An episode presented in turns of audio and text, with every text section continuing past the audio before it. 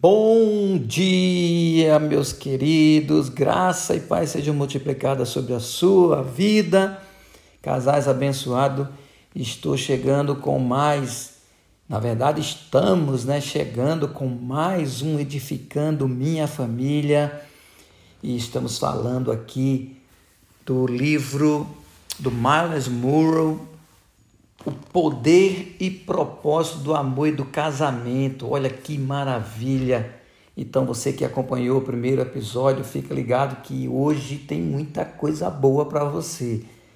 E para ministrar esse tema maravilhoso, quero convidar a ministra Lindalva. Bom dia, Lindalva.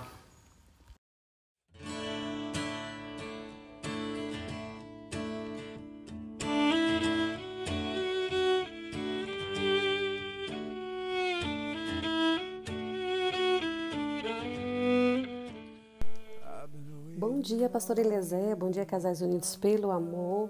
Que a graça do Senhor Jesus seja multiplicada sobre as nossas vidas nesta manhã tão maravilhosa que Deus preparou para nós. Eu creio que esse foi o dia que Deus preparou para nós. Acordar com essa convicção de que sempre Deus tem algo bom para nós vai fazer com que nós olhemos para o dia de hoje com uma perspectiva diferente. Amém? Então abra seu coração Edificando Minha Família está chegando aí com mais um episódio, né? Lembrando que estamos estudando o livro Propósito e o Poder do Amor e do Casamento. E hoje, particularmente, eu quero tratar que o, o casamento é digno de honra. A principal causa do fracasso conjugal é quando as pessoas não compreendem que o casamento em si é digno de honra, mais do que aqueles que neles estão envolvidos. Em Hebreus 13, no versículo 4, diz: O casamento deve ser honrado por todos. A versão King James declara: O casamento é honrado em tudo.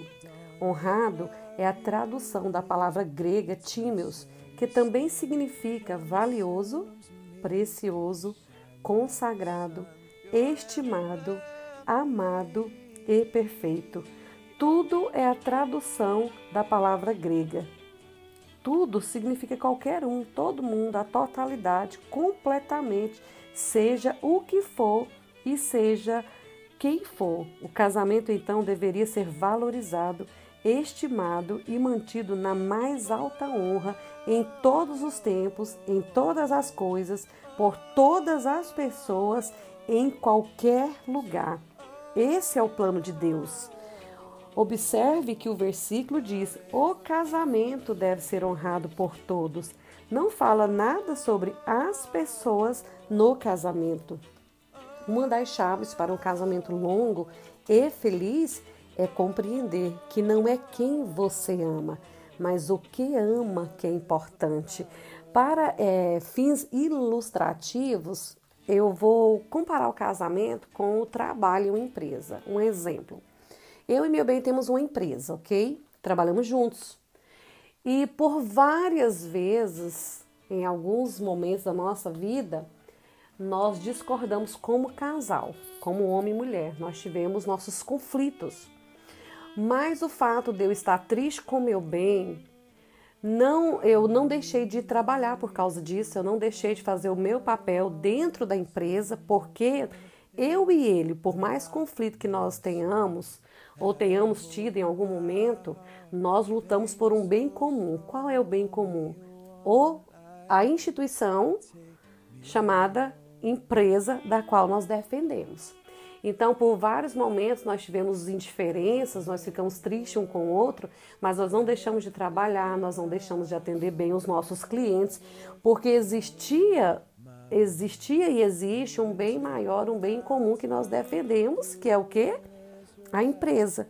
Então pode haver conflito entre nós, mas ambos continuamos comprometidos com a empresa.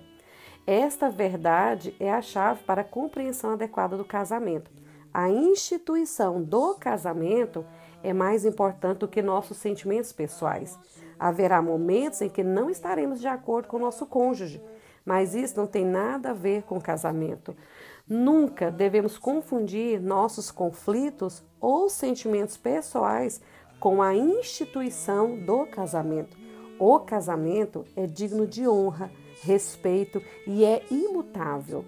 Enquanto nós somos algumas vezes desonrosos, intolerantes e passamos por constantes mudanças, o casamento é perfeito, embora nós sejamos imperfeitos. Quando compreendemos que o casamento é uma instituição a ser respeitada e estimada, os pensamentos de divórcio nunca entram em nossas mentes. O respeito pela instituição do casamento nos ajuda a persistir naqueles tempos em que tanto o cônjuge quanto nós agimos de forma desrespeitosa. Um dos problemas que muitas pessoas em nossa sociedade têm é uma tendência a mudar com frequência de emprego, desistindo sempre que algo não está do seu jeito. Isto não é apenas um sinal de imaturidade, é má vontade para resolver os assuntos, mas desgasta rapidamente sua credibilidade aos olhos de potenciais empregadores. Considere isto. Você vai a uma entrevista de trabalho e eles lhe perguntam: onde você trabalhou pela última vez? Depois que você responde, eles perguntam: por que saiu do trabalho? O propósito dessas questões é avaliar sua credibilidade. Este empregador sabe que tipo de pessoa você é e se será ou não uma boa aquisição para sua empresa. Suponha que você responda: Ah, eu saí porque eu não gostava do meu chefe, ou saí porque tive problemas com meus colegas. Não se surpreenda se este empregador não contratá-lo porque ele deveria, porque ele deveria pensar que você agiria de forma diferente trabalhando com ele.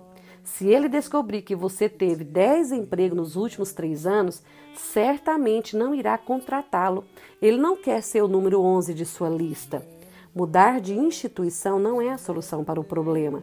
A chave para o crescimento e a maturidade é persistir durante os tempos difíceis e resolver os problemas. Isto é verdadeiro tanto para o casamento quanto para o trabalho. Quando os problemas surgem no casamento, muitas pessoas pensam que as dificuldades desaparecerão se elas simplesmente se divorciarem e depois casarem com outra pessoa. Isto não é verdade. As dificuldades conjugais quase nunca são unilaterais. Se você sair do casamento antes de resolver as questões, então quaisquer que sejam os problemas que você trouxe para esse relacionamento, levará para o próximo. Eles podem tomar uma forma diferente, mas serão os mesmos problemas.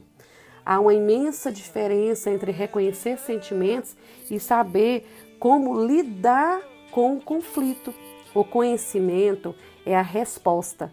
Um casamento bem-sucedido tem pouco a ver com o amor. O amor não garante sucesso no casamento. O amor é muito importante para a felicidade do casamento, mas ele por si só não pode fazer com que o casamento dê certo. A única coisa que faz o casamento funcionar é o conhecimento. O conhecimento é decisivo para o sucesso e a sobrevivência de qualquer coisa. Em Oséias 4 e 6 diz: meu povo foi destruído por falta de conhecimento. O casamento é digno de honra. Deus instituiu o casamento e somente ele tem o direito de impor os seus termos. A instituição do casamento está sujeita a regras, direções e condições que Deus estabeleceu e ele as revelou na sua palavra. Deus concebeu o casamento para ter êxito e apenas seu conselho pode torná-lo bem-sucedido. Ninguém é melhor para fazer algo funcionar do que a pessoa que o concebeu.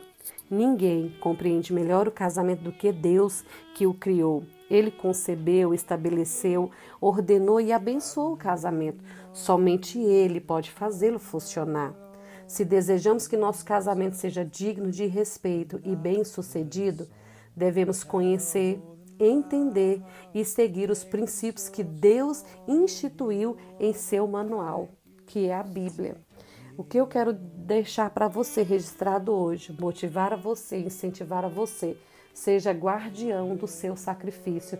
Qual é o seu sacrifício? É o seu casamento. Independente, independente das indiferenças, das brigas que surgirem, dos desacordos, dos desentendimentos, nunca abra sua boca para dizer eu vou me divorciar, porque o casamento é sagrado e você não deve nunca tocar naquilo que é sagrado. Resolva as questões. O casamento não tem nada a ver com os nossos sentimentos pessoais.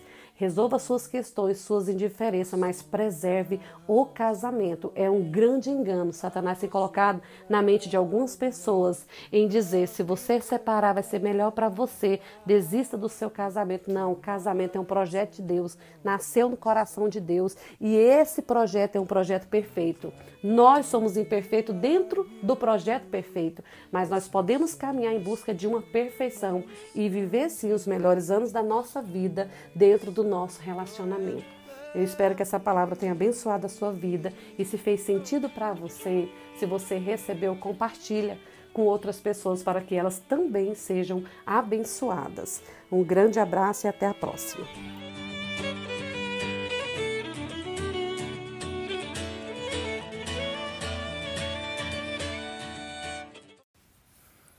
Espero que você tenha sido edificado com essa palavra.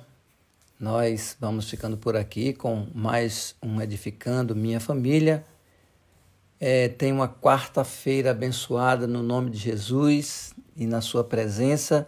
E na sexta-feira estaremos de volta com o terceiro episódio dessa nova série do Edificando Minha Família. Então fica na paz e até sexta no nome de Jesus.